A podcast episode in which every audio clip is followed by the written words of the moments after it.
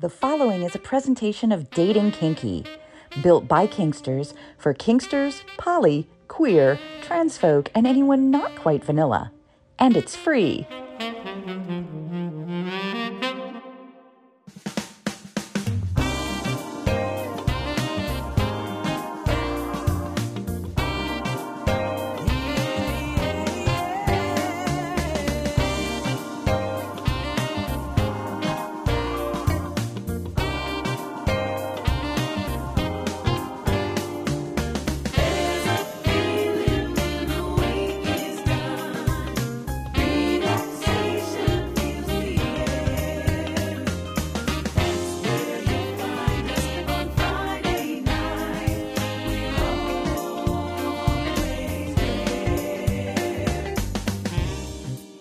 Featuring personalities as their authentic selves, this is What Women and Other Wonderful Humans Want, presented by Dating Kinky. It's an intimate conversation with people inside the kink and fetish worlds, as well as educators, sex-positive personalities, and other amazing people sharing their stories of what makes them who they are. And now, here is our own wonderful human with the questions, John, or as he is known around the kink and fetish community, hi there, Catsuit. Hello there, Nookie, and welcome to the program. And please, if you will, pardon my voice because uh, I lost my voice earlier this week, but was not about to miss this wonderful program where I'm getting to interview somebody that I've very much wanted to interview for a while. My friend Rope Prose, who is a bondage photographer over across the pond, brought this person to my attention, and when I heard about their story, I knew I had to bring it to you. Ariel Anderssen is a submissive B D S M performer. She spent her childhood in a Jehovah's Witness family, and it was only after training as a classical actress that she discovered her interest in B D S M was a legitimate sexual identity rather than a shameful secret. Having ascertained that she wasn't entirely alone with her desires after all, she began modeling for bondage photographers in the hope of creating work that would demystify and perhaps play a part in destigmatizing the B D S M community. In twenty fifteen, she began producing her own fetish movies, in addition to her regular modeling work. She can be found on Twitter at Ariel Anderssen and on her YouTube channel called Ariel's Twilight Years. Her forthcoming memoir, Playing to Lose, is available for pre-order on Unbound's website. Ariel Anderssen, on What Women and Other Wonderful Humans Want. They are the questions that establish the story. Five questions about firsts, bringing back the genesis of the character behind the human. It's the first five, and it starts now. First time you set foot outside the door and realized you didn't have to worry about being a Jehovah's Witness. Well, the first time, when we left the Jehovah's Witnesses when I was thirteen, and it was a very dramatic change in my life because we thought, well, I thought that like the world was going to end before I grew up. So I wasn't expecting to reach the age of sixteen because the Jehovah's Witnesses, they were um, predicting the end of the world for like by nineteen ninety-two, that's kind of at the time. So I thought I was going to be like a child forever. Um, so it was a bit of a shock, to be honest. Um, at first, it wasn't the easiest thing to come to terms with kind of being mortal and the fact that I was going to have to have a job. But I think the the feeling of relief came kind of afterwards as I gradually realized, wow, I'm never going to have to do those things again. Like, I can have weekends to play with my friends. All of that stuff kind of came after the initial shock.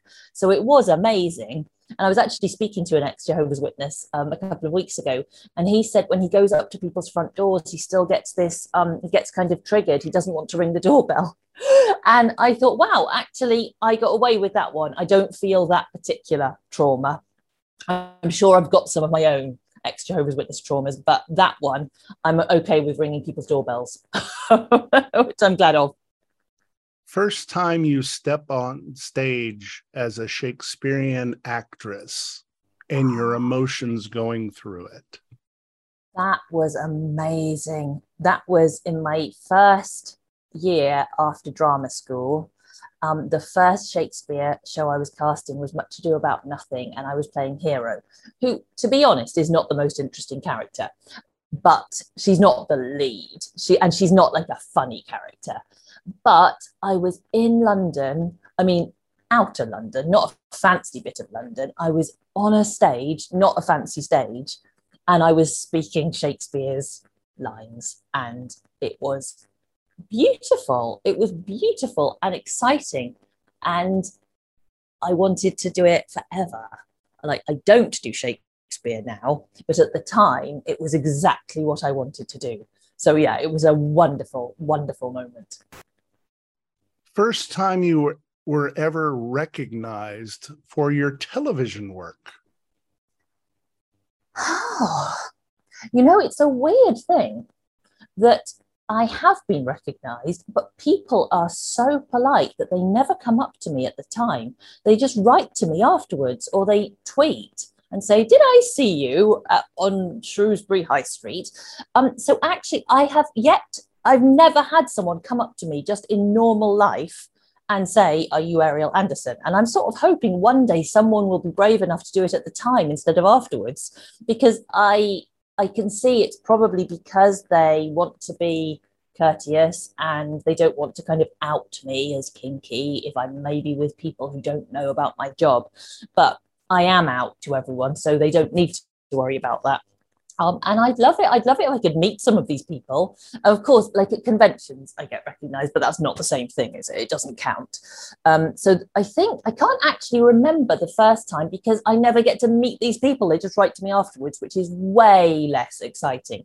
But hopefully one day that will happen. The first time you realised you had an inkling that you were a submissive. Wow. This sounds a bit disturbing, and I, I, I'm always a bit hesitant to talk about it, but I was terribly young. I mean, obviously, I didn't know it was sexual at the time, but I was not three years old yet, and I remember lying under the dining room table in my parents' house and just thinking about how nice it would be to be kidnapped by Captain Hook. Um... And, you know, I wasn't aware that would be my sexuality one day. I just thought that sounds really exciting. And so my interests remained like that all the way through my childhood. And of course, it wasn't until I reached kind of sixteen that I realised, oh, God, this is like a sexual orientation. Um, so up until that point, it had always just been a thing that I knew it was kind of special. And I had the sense I probably shouldn't tell people about it, that I should just keep this interest to myself, um, which I did. So yeah, terribly young, terribly young. First time you ever saw a picture of yourself bound and maybe gagged, oh, and what was... your reaction was to it. That was very exciting. It was after, it wasn't actually after the first shoot I did, because sometimes, of course, producers take a different amount of time to bring stuff out. So it wasn't my first bondage shoot, but the pictures came out onto this website. Um, and I remember I just kept going and looking over and over again. Like, I couldn't really believe, oh, that's actually me, like tied up um, with a ball gag. And I mean, to be honest, I was a little bit frightened by it, a little bit worried, because, you know, I could see it, so everyone else could see it. And it felt like a really big step coming from a conservative religious background, especially. You know, I, I did worry to begin with about judgment of from other people. So it was an ambivalent feeling, but the excitement and the happiness and the pride were outweighing the feelings of kind of anxiety and shame. And, and as my career's progressed, the, the good feelings have just increased and the bad feelings have disappeared. Um, but yeah, it wasn't a complete pleasure. It was a scary kind of pleasure. we will talk about the evolution of Ariel Anderssen and a lot more, including about her new book that's coming out.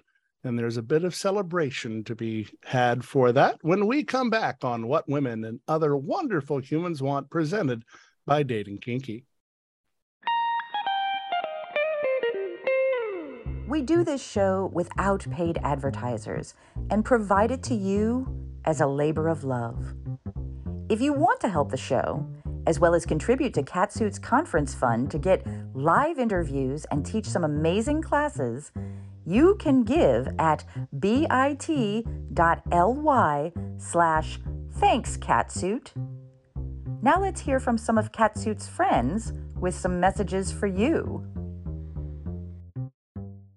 Welcome to the Yoniverse. I'm Scarlett. And I'm Anya. The Flaming Yoni podcast is a celebration of the beautiful and unique expressions of female sexuality. From asexual to megasexual, from lifelong monogamy to relationship anarchy, from deep spiritual bonds of sacred union to spur-of-the-moment flings. It is all infused with Yoni energy. Search for the Flaming Yoni on your favorite podcast platform. You will not leave the same as when you came.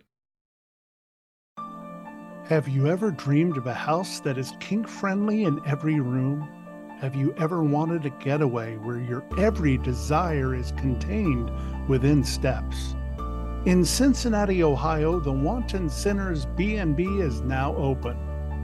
Two kink-equipped bedrooms, a fully equipped basement dungeon, and a living room with cages and restraint points throughout.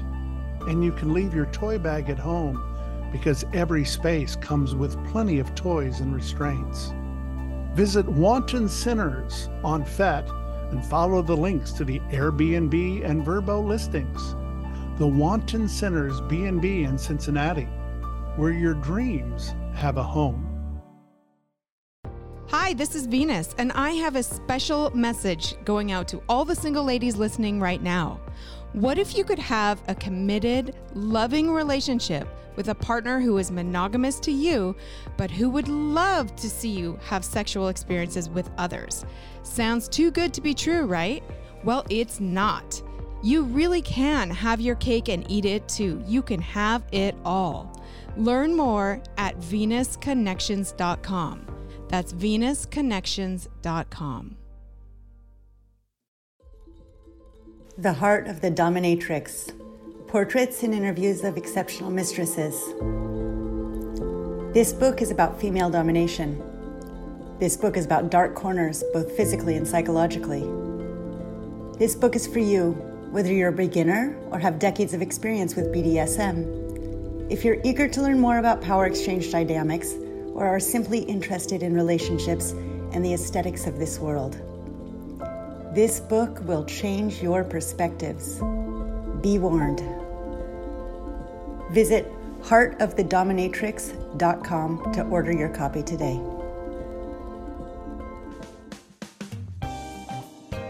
We invite you to connect with us on social media so you can follow all the great news about the show. You can find us on Twitter at What Women Want P one, on Instagram at What Women Want Podcast, and on FetLife at W W W Podcast. And if you want to follow the host, that's easy, as on Twitter, Instagram, and FetLife, he is Hi There Catsuit. And now back to What Women and Other Wonderful Humans Want, presented by Dating Kinky. Welcome back to the program. Proud to be joined by Ariel Anderssen, whose book, Playing to Lose, has just been published and is now available for pre-order and possibly order now. How exciting is that? I'm very excited. Yeah, only available for pre-order at the moment because publishing moves so slowly. I mean, I know it's not just because they're slow, it's because they have to do loads of stuff before a book gets actually onto bookshelves. But it's been quite an education because working in my field, you know, porn, stuff happens fast. You know, I shot something this morning. It's available for sale this afternoon. Um, and that's what I'm used to. And it's a bit of a shock to realise, wow, in book publishing, it's a completely different game. This is slow. And a lot of people are involved in every decision. So, yeah, it's an interesting thing to watch? I am fascinated by the fact that you said that you had shot something this morning, because as I look at you, you look very conservative. You're wearing a cardigan jumper. You're wearing a blouse. You look like you just would have come back from tea with someone. Yet the excitement of living your life allows you to live your fantasy one morning as you like. Yeah.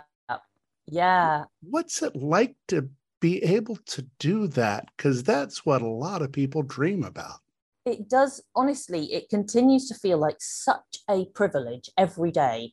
Uh, and I, I really mean that, because I am very aware that a lot of my customers, for example, I am their outlet for their fantasy, you know, me and models like me, you know, making custom videos for them. And often I'm doing activities they've never had a chance to do at all.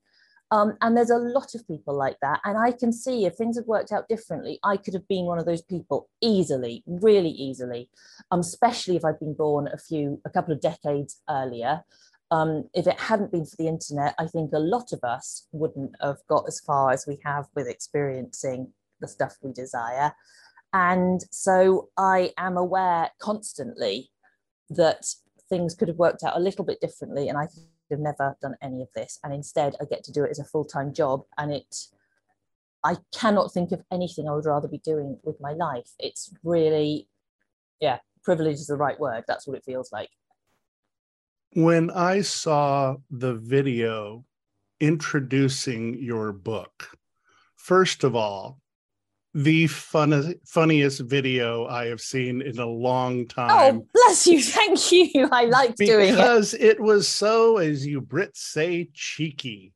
You had so much fun with it, and it really showed your personality. And you're sitting back watching this going, this is an amazing story. Yeah, she's teasing me a little bit being behind a screen, but the fact is, I want to hear this story. Well, it's a good old strange story, isn't it? It's it's Absolutely. Pretty weird.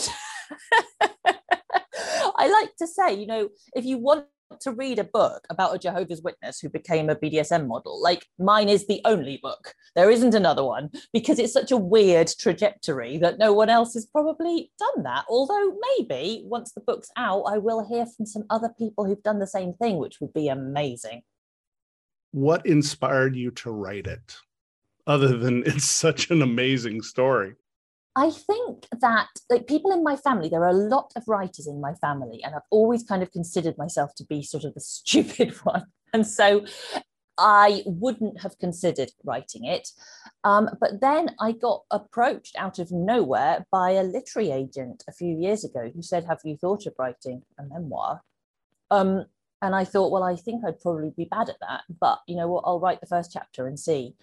And I started to write and immediately realized, oh, I love this. I mean, I don't know if I'm good at it, but I absolutely love this, because it just turns out I've got a very, very good, vivid memory. So I remember stuff from quite early childhood in a quite organized way. It's like the filing cabinets in my brain are full of quite well organized anecdotes. And I remember the progression of my sexuality. So once I started to write it, the difficult thing was not making it, you know, two hundred thousand words long, because, uh, you know, I knew that no one would want to read something that was the size of a Stephen King, but God, I loved it. And I miss it. Now that the book's finished, I really miss the feeling. So yeah, it was, it, I was very lucky that I was approached by someone else, because I don't think I'd have ever had the courage to take that step on my own. But having just one person say they'd like to read it was enough to at least get me started. And once I started, I became addicted to it. I mean, I was writing in the middle of the night for a couple of months. I really wasn't sleeping because I was working all day and then writing into the night. But isn't it wonderful when you find something you really love? And I guess maybe you feel like this about your podcast, that it doesn't really feel like work. And just putting in a couple more hours, it it's more like, maybe you wouldn't use this word, it, it feels more like a compulsion. I don't know if it's like that for you, but it's a great feeling. Very much so. I totally get that. So it leads me to ask the question, was the modeling and getting tied up or just having a lovely scene during that process more of a an escape or more of an inspiration to write more? Wow. You know, once I started, once I started writing, I must say, everything that happened at shoots, you know, if I had a really good shoot, I'd think, oh, I must write all of this down immediately. And if something bad happened, part of me was thinking, oh, good, I can write about that. So it was nice, those couple of months where I was doing both, where I really was writing the story at night and modeling for various stuff in the daytimes. I, that phase couldn't have lasted forever because I, I mean, I would have had a breakdown, you know, I wasn't getting any sleep. But I didn't want it to be over because having those two different, completely different jobs for just a little while, it was, wow, it was amazing. And I think actually one thing with the way work, the work world is these days, that a lot of people are talking about the gig economy and having multiple jobs. And I know it can be stressful, but actually it's also so stimulating. So like being tied up for work felt like a break from writing, and then being comfortable and warm wearing nice like cardigans and writing felt like a break from being naked in a warehouse being tied up. And it it was a really lovely period. I think I'm going to have to write more books just to get back to that wonderful time of creating. One of the things that got me started in wanting to do this podcast, mm-hmm. obviously, I wanted to stay creative after my television career, but I had become somewhat, somewhat known for the fact that I would write long essays about most of my scenes. Really? And people oh. would read them and say, I was there with you for that. So did you write these to to publish, or were these for the people you were in the scene with? It was my thank you note to them. Oh, it that's was fascinating. A lot of people are talking about the fact that in different lifestyle, and it kind of blurs the line between lifestyle and pro, uh-huh. do you owe something to the person that had the scene with you, especially oh. when you're a male sub? Yep. A lot yep. of times that happens.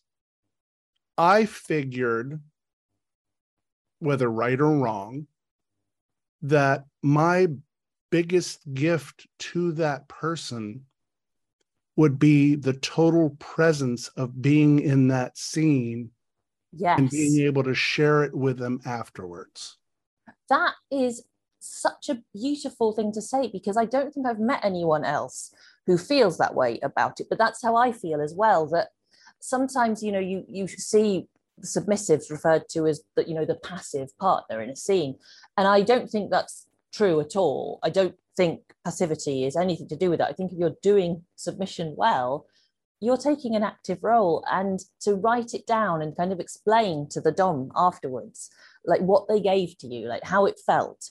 Um, it feels like kind of the best thing I can give them. Um, and so writing my book, certainly in the later scenes when I was writing about doing B D S M with some of the best people I've done it with, the first thing I did once I'd written each chapter was to send it to the people who were involved in those scenes. And I'd never done that before in my life. I hadn't figured it out the way you had just to do it anyway.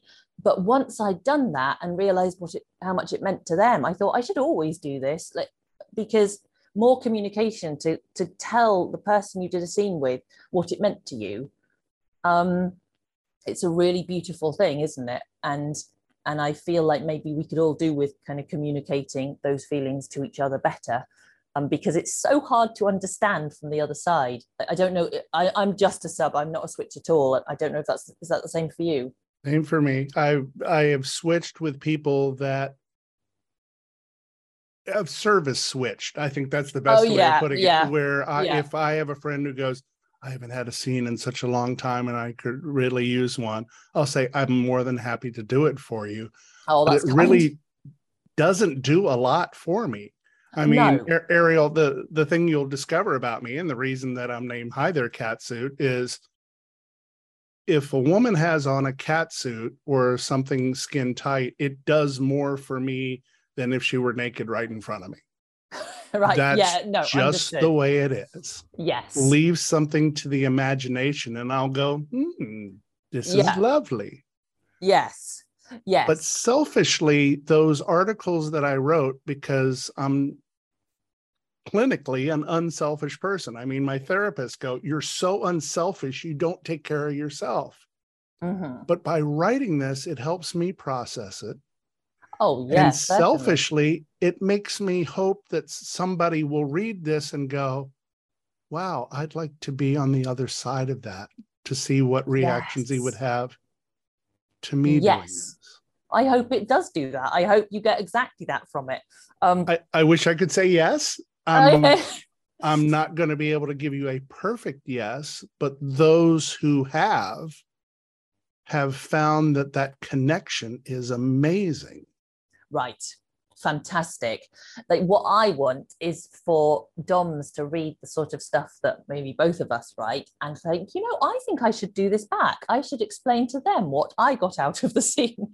Because as a sub, it's so hard to imagine what a Dom is getting out of it. I find, I mean, I know they must be getting something out of it or they wouldn't be doing it, but I would hate it so much that I sometimes worry that, oh, are they enjoying it the way I am? And so the more we can communicate with each other across the divide, I think the better, really. There is a podcast that I am hoping to do mm-hmm. with a dominatrix that literally has a scene in it. What a but wonderful then, idea. But then afterwards, we do an interview about what it meant to both of us oh, and what an we took out idea. Of different parts of it. Yes. Now, I obviously would have value to that, but I would also think it would have value to the person that I'm interviewing as well, yeah, yeah, because it helps go into their brain as well. Yes, because it is hard. However much empathy we try to have, it is very hard to understand the pleasure that someone can be getting out of the opposite of the thing you like. Like, I've always thought to myself, I would rather not do kinky stuff at all than have to do it from a Dom point of view. It's so foreign to me and so frightening to me. Um, but hearing what a dominant, you know, in their own words, what a dominant is getting out of a scene that I am aware of, like I know what happened in that scene. Yeah, that would be brilliant. I hope you do do that. That sounds like an amazing idea for a podcast. I appreciate that. Let's get back to your feelings in Rope. Mm-hmm. Can you describe to me a scene that made you feel that, that you were in the safest place in the world? Oh, yes, I have had that experience, and it's a really wonderful experience, isn't it? And, you know, it's a strange, I do. The, the one that springs to my mind, I was working with Eric Kane, who I love. He's a really, he's a good friend. I've the, seen Eric Kane. He works with my friend Carissa Dumont. Oh, and I'm like, oh, you know. Fantastic. I know Carissa quite well, and I have actually called Carissa after one of the scenes has come out, and I would say, and I'll talk to you about this mm-hmm. as well, how did you survive it? Because it is, what he does is so intense. It really is, and it scares me. It really scares me. Like, often I can't eat before a shoot with him because I think, what if I can't do it this time? You know, it's really at the edge of what I can cope with, um, and sometimes a bit more than what I can cope with, and I, and I'm frightened. But I remember that towards the end of a scene I shot with him in two thousand nineteen, I'd been so frightened of it. It was going to be really intense, and I knew it was going to. It was a custom video, which is worse because you see the whole script before you do it. So you know what's coming. And also, you know, there's not much flexibility to change it. You know, if I can't cope with something, he can't just completely change the direction of the scene. So it is, it's difficult. Um, But we were towards the end of the scene, and all of this stuff had happened and was still happening. It was so painful. Um, and he said, like, as his character, have you had enough? Um, and I realized, no, No, no, I haven't. I mean, this is really insanely difficult, but I feel like I could stay here forever. I just feel safe. I feel like this is painful, but this is not dangerous. I'm not scared anymore. This is wonderful. Um, so yeah, that's the last time I remember feeling exactly what you just said. And it's an amazing feeling. And I guess it's what we're always looking for. We're always looking to feel that again. My mantra is, I want to be stuck in a moment I can't get out of. That is beautiful. Yeah, exactly. And I realize it's a U two lyric, but it's true. Is it? Is it? Yes. That was the I didn't name recognize of, it. That was the name of one of their albums, I think. Stuck in a Moment I Can't Get Out of. Okay. Yeah.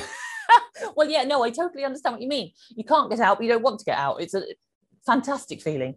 And often a lot of the stuff I shoot is I'm playing a damsel in distress. So I'm pretending I want to get out. And it's very tiring because sometimes it's the last thing I want. I don't want to get out at all. And you have single-handedly described what makes me so happy when it comes to a scene. Mm-hmm. And I wrote a on a seeking board for a certain group uh-huh. that I would love to have a heavy bondage scene. Yeah. Mostly from looking at, at, at uh, Carissa's pictures with Eric Kane. Yeah. I have an amazing uh, friend uh, named Lumen, and she has some of the most amazing bondage pictures. And then there's uh, Tina Page and Dal Dahlia, who are down in Florida, who do these amazing device and predicament bondage things together. Uh-huh. And I'll, I'll even go so far as, and I'm name dropping, I realize this. No, go ahead. But go so far as Vicky DeVica had posted, uh, she's a latex fetishist, mm-hmm. and she had posted a picture with a custom-made latex gas mask uh-huh. that literally looked like it was one piece with her catsuit. Wow. And the way she, she wasn't bound, but the way she was holding herself, I was starting to hold my breath. Mm-hmm. I was starting to go, oh my God, could I take that? What would it be yeah. like to be in that? And suddenly I'm feeling all the hairs on my arm uh, start to stand up. Yeah. Are there scenes that you look at and you go, put me there? Yes. Yeah, there are. And of course, being a model, you can put yourself there. Like, you can contact that producer, and more often than not, they'll say yes. So that's one of the loveliest things about, you know, the beginning of my career, suddenly discovering there's bondage on the internet, looking at all these websites and thinking, oh, I think I could do this. I think I can write to this producer and maybe do this. But yeah, certainly. I mean, Eric Kane is a good example. I saw his work on social media um, and thought, oh, I want to do that. Like, I'd never shot anything like that. There's not many people shooting stuff like that um, that's that intense. Um, and in the U K, there certainly isn't anyone doing anything like that. Um, and I thought, that's what I want to do. That I know that's what I want to do. I don't know if I can do it, but I guess I should give it a go.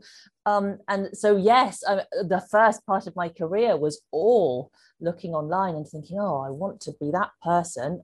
I wonder if I can make myself be that person. And I was very lucky to discover that I could. Um, it's one of the, I guess, again, one of the privileges of being a like cis female performer. There are a lot of opportunities for wish fulfillment, because really you can probably find someone not only to do that stuff to you, but you can get someone to pay you to do it. Um, so you can do it with someone who's a professional, which is really nice because it means you definitely stay safe.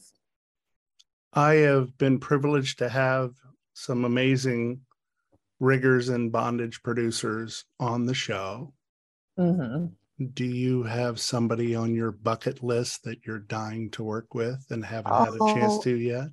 Yeah, I really, really wanted to work with Jim Weathers, Bondage Cafe. Um, we haven't managed to make it happen, and I hope that one day we can. I've met him, um, and I've I've loved his work since the first day that I saw it. Um, so that definitely, definitely him.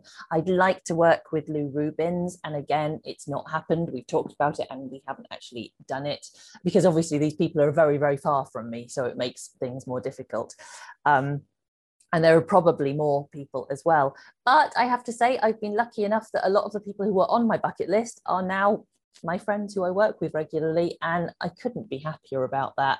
Like, I've fulfilled a lot of my kinky ambitions, fantasies, through working with the people that I saw online and thought, I have to work with these people.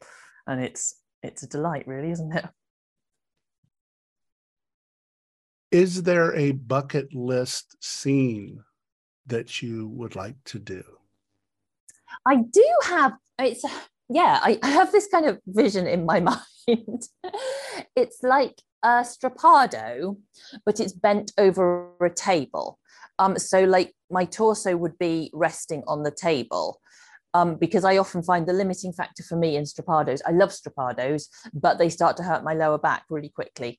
Um, so I was figuring that that way I could probably get quite an extreme arm strappado because my body wouldn't be able to move. So, and I really want to do that.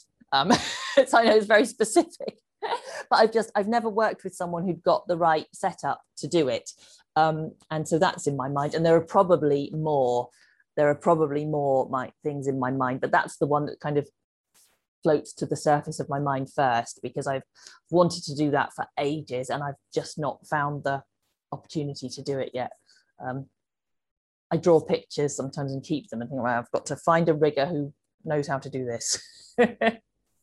I want to get in your mind a little bit, Ariel. Mm-hmm. I would love to know if you could take me in to what the thought process of a scene is in your mind. You walk into a studio or to a place where a scene is going to take. Uh-huh. Do you have expectations or do you have anticipations? I think what I always hope, because what I am, I think, primarily, and working in this business has given me lots of opportunity to kind of consider this, is what I really am before anything else is submissive. So I like rope very much, but it's only one way of being submissive. And I like spanking a lot because it's another way of being submissive. So when I'm entering a scene with someone who I want to have a good experience, especially, the thing that really is always in my mind is trying to figure out what they want most, like what the ultimate, what the u- ultimate thing I can give to them will be, like what will make the scene really good for them. And I know that sounds a bit, it sounds unselfish, but it's not unselfish. It's the, the pleasure of giving someone exactly what they want, figuring it out and being able to give it to them. Um, that pleasure is is sort of beyond anything else. So whether it's a rope scene or a spanking scene or just a dom-sub interaction, it's it's the feeling of getting the connection where you really feel like you're giving them what they want, like your responses are what they want, um, and what you're doing is what they want to see, what they want to feel. And I I guess I'm kind of addicted to that feeling. So that's what I'm always anticipating, like always hoping. And of course it doesn't always happen, but when it does, it just feels like fireworks, like magic. I have often said that when rope is put on me or any kind of bondage is put on me, it's like a physical hypnosis. Yes. Every time yes. a rope loops around, fall deeper. Yeah. What, yeah, what a great way of thinking of it. Yes, yes, I t- certainly relate to that. And when you can get totally lost in that feeling. Now, I will tell you my bucket list item yeah, is yeah. to have a bondage that is so complete that I have no choice. Right. Yes, yes. I now, understand. I've I've had cuffs. Yes, that's wonderful. I've had some rope scenes that I've been suspended. That's pretty amazing. But I have never been taken down and been in a situation where it's like, we're going to bind you in a way that you're, you can't move, you can't escape. And we're under your, we're, you're under our control the entire time. And you don't have a choice about it. Yes. Yes. And you've not had that experience yet. Unfortunately, no. Oh, well, I hope you get that experience because, yeah, that's a pretty magical thing. And I feel like you don't even need to do it very many times. If you have an experience like that, it kind of lives with you forever. That's one of the best things I've found about B D S M. So it's not like I need to play hard all the time. I just have to play hard occasionally. And those memories just stay with you. It's, yeah, fantastic. I hope you get to do that because it is wonderful. I've told Carissa that I would love to meet Eric Kane sometime. You should. He's lovely. And He's lovely. I don't know if Eric would go, okay, this would be a challenge, but as a six foot four, fifty-nine year old person who likes catsuits, mm-hmm. I can imagine the canvas that he would have simply yes. putting ropes around that. Yes, totally, totally. It's such a shame there aren't many riggers like him because I think there's a lot of us who would like to experience that. Um, and I, yeah, I wish that we could kind of replicate him across the world um, because you don't want to do stuff like that with someone who's not skilled because it's not, obviously, it's not safe. Um, it's a risky activity and you need to be doing it with someone who will be kind of switched on. But yeah, I hope you get to do it because like, I don't need to do it all the time, but I need to do it occasionally. And it is magical when I do. The thing that I love, Ariel, is the fact that at least when I look at fetish material, porn, adult, whatever you want to call it, I'm not turned on by the T N A. No. I'm not turned on by, hey, look how much I'm going to stick my butt out. Sure. I'm turned on by your mind. Yeah. I'm turned on by what is she thinking right now? Yes. Like, I think we're lucky, kinky people, us kinky people, often the stuff that turns us on is kind of complicated. I mean, it's kind of psychological a lot of the time. It's really, I guess it can be simplistic, but it often feels like it's it's very, very complex. And I think it's lovely because it kind of lends itself to thinking about it a lot and constructing fantasies. It's really not simple as here are some boobs, like here's some penetration. It's, you know, it's it's stories and it's connections and it's magical.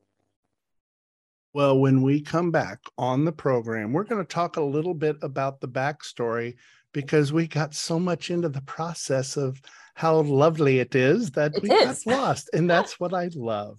But we will actually talk more about the book and when we come back on What Women and Other Wonderful Humans Want, presented by Dating Kinky.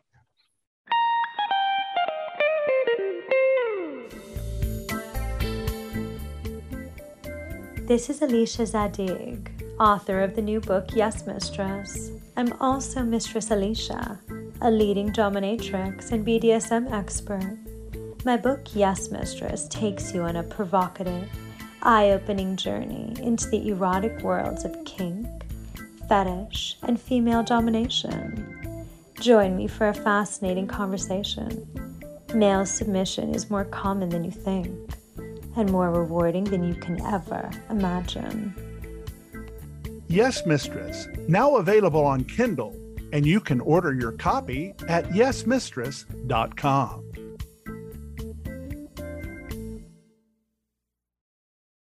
Well, hi there, Catsuit. This is Jacqueline Powers, and yes, I really am back, recording new hypnosis files again on YouTube, and also on Patreon, for the more adventurous fans out there.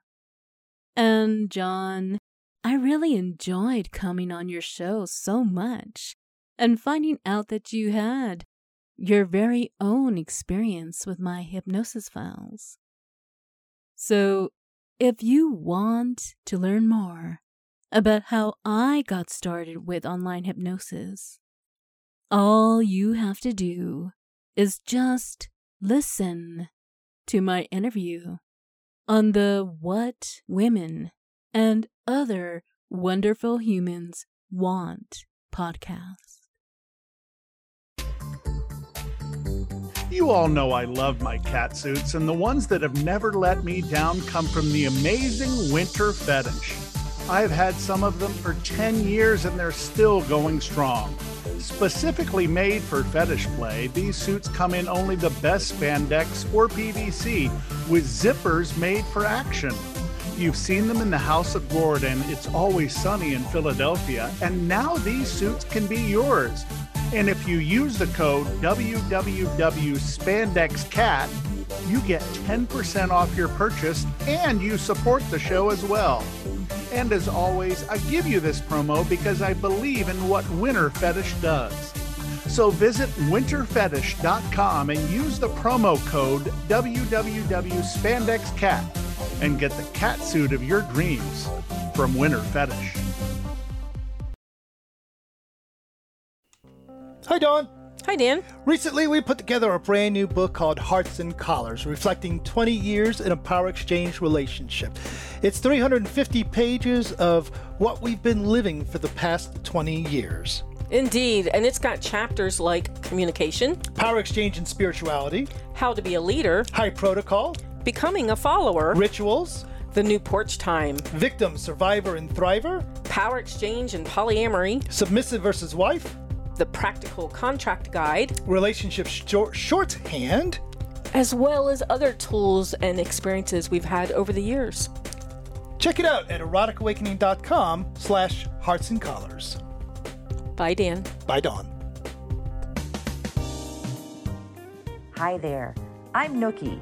My pronouns are she, hers, and I'm the founder of Dating Kinky, a different kind of dating and educational site for kinksters, poly, queer, trans folk, and anyone not quite vanilla. And it's free. Catch me in my own podcast, Dating Kinky. And now back to John and their guest on What Women and Other Wonderful Humans Want. Welcome back to the program, joined by Ariel Anderssen, who has a new book coming out called Playing to Lose, which sounds like a very interesting title. But for a submissive, it makes a lot of sense. Does it make sense to you? I'm glad, because of course I wasn't really sure if other people would understand it. It's just, it's important to me. It kind of sums up for me what I'm looking for. Um, but I, I hoped that other people would understand it. So thank you. That makes me happy. Have you had the Jehovah's Witness program or J W dot org or whatever they are these days come back at you for any of this? Not yet. I'd be very interested if they did. I, I think their policy with ex-Jehovah's Witnesses is basically to run away and hide. You know, I've not seen, uh, there have been several books by ex-Jehovah's Witnesses that have come out recently. And as far as I'm aware, the Jehovah's Witnesses have just ignored the whole thing because they there's nothing to say. You know, these people are telling the truth. It's a It's a horrible religion um, that lies to get control over people, and they really can't defend that truthfully. So no, I'm not expecting to get the Jehovah's Witnesses coming knocking. I mean, they're not allowed to speak to me because I'm an ex-Jehovah's Witness. So apart from anything else, they'd be breaking their own rules if they came to remonstrate with me. So I, I think I'm probably safe. You said in your video that you went to a Christian school and discovered how to be an atheist. I did. I did a year when I graduated from drama school. I did a year of theatre touring. Um, it's called, I don't know if it's called the same thing over there. It's called theatre in education. You take theatre to schools and prisons and churches and community centres as well, but a lot of schools. And it was a Christian theatre company. At the time, I was still a Christian. I'd left the Jehovah's Witnesses, but I was too scared to leave God behind altogether. So I was still believing. And just doing a year of this Christian theatre tour, it started to make me really question my own faith, because the, the kids kept on asking really sensible questions about, well, why is there so much suffering in the world? And I realised I didn't always have a good answer. Um, and I started thinking about those questions. So yeah, that experience actually converted me to atheism rather than converting any children to Christianity. um, and it was, yeah, it was, a, it was a very interesting experience for me. I mean, it wasn't comfortable, but I'm glad I did it because I'm much happier as an atheist. Now I, when I make decisions, I think, you know, what do I think is right rather than what does the Bible say is right? And I find that it's a very freeing experience after growing up in a religion where everything, you're told what to do in every department of your life.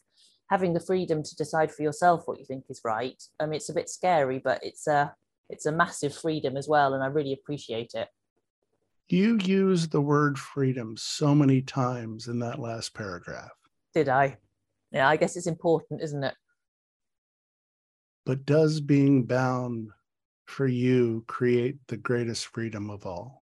Yes. Yes, it does. Because being free to be yourself, I guess, is the most profound kind of freedom, isn't it? Like, and so when I'm doing B D S M, it feels like I'm the most truthful, kind of elemental version of myself. And I'm also communicating in the most truthful way that I can. And that feels exactly like freedom, because certainly growing up as a Jehovah's Witness, there's a lot of stuff you can't say. You can't be honest about doubts. Um, you don't communicate honestly. You don't show vulnerability to your Jehovah's Witness friends in case they think you're like backsliding and you're not being a good Jehovah's Witness. And in B D S M, we communicate honestly, and the freedom of that is really remarkable to me. You found your love happens to like the same stuff as you do. Isn't that lucky? Yes. How did you find each other? Well, I wrote to him because he was a bondage photographer. So he was one of the first people whose work I found. Just when I was stumbling over Bondage Cafe and all sorts of other people, I found this photographer, and he lived in the same country as me. So I wrote to him to say, would he like to work with me? I was a very new model. Um, and he said no, um, because I don't think he liked how I looked. And the fact that he'd said no, maybe you'll understand this as a fellow submissive, I mean, it just made me want him more. Um, I just, how can I please this man? So I, I negotiated my fee. I said, look, I'll work for less money. Um, I think I'd be a good model for you. Why don't I do a sort of test shoot for half the price? So he said, okay, I guess you really are serious about this. So yes, come along. And we had a photo shoot, and we got on really well, and we became friends, and we started shooting a lot of my fantasies that I had never shot. I would tell him the fantasy and he'd make it into a video. Um, so we shot a lot of the things I wanted to do, a lot of the things he wanted to do. And we very gradually fell in love over a period of years. Um, but yeah, I like to remind him that the first time I wrote to him and sent him my pictures, he was like, ooh, no thanks. It's a terrible beginning for a romance, isn't it? I also find it quite ironic that the damsel in distress, the sweet damsel that wants to be tied up, is six foot two. Yeah. Well, it sounds a little bit like you, that, yeah, like being submissive, it doesn't mean that you have to look a certain way, does it? And actually, when I started modeling, the first people who I approached wanted to cast me as a dominant because of my height. Um, and I can see why, but it was mm-hmm. a little bit of a fight to begin with to get people to cast me in a way that represented who I am rather than what I looked like. Um, and and I'm glad that some people were willing to take the chance on me. But yeah, it's certainly, it's a bit difficult if your physical presence doesn't really match what's going on inside. Because I, I know certainly in my early twenties, the sort of men I attracted were submissive men. You know, we'd start dating and I'd find out, oh God, he wants to be tied up, fuck. Like, again, um, and I thought, where are all the dominant men? And they they weren't noticing me because I wasn't projecting the thing that they were looking for. So in the end, I, I found I had to go, I had to write to them and say, look, I want to be on your bondage site. And that's how that's how I ended up being able to do it at all, by being just very honest and and expressing what was inside me rather than what I looked like. I think it brings two things to mind. Mm-hmm. First of all, obviously the the height. Have you always been comfortable with it, or was no, it something? No. Yeah, because my daughter's six foot three, and oh, she's hated it the entire it's, time. It's really hard. Yeah, it's really hard, especially when you're young and when other when boys haven't grown to their full heights yet. I mean, I just felt so self-conscious and so visible, and I'm absolutely fine with it now. But honestly, if I was able to shrink a bit, I would. If I could be five foot seven instead of six foot two, I would, because it would certainly make my job easier. I would look more like the submissive that I am. And and yeah, it's it's weird being taller than a dominant. It doesn't feel right. I just always think I could just kneel down a lot, it'll be fine. So I do. But you also present an amazing canvas, which is unlike what most bondage models are, which are usually demure and a little bit smaller, but you present an amazing canvas to work on. Well, that's a nice way to think about about it. Thank you. I mean, I I do, honestly, I wish I looked different, but there's nothing I can do about it. So I've made it work to the best of my ability. Um, but yeah, I, I look at kind of small, delicate looking bondage models and I think, well, that looks right, that looks right. But I think you're right, if someone's kind of looking for a challenge, the idea of kind of dominating someone who is physically imposing, I guess maybe for some people there is an appeal to that. I certainly hope so. I was about to say, that sounds like an amazing custom video that somebody would have of being...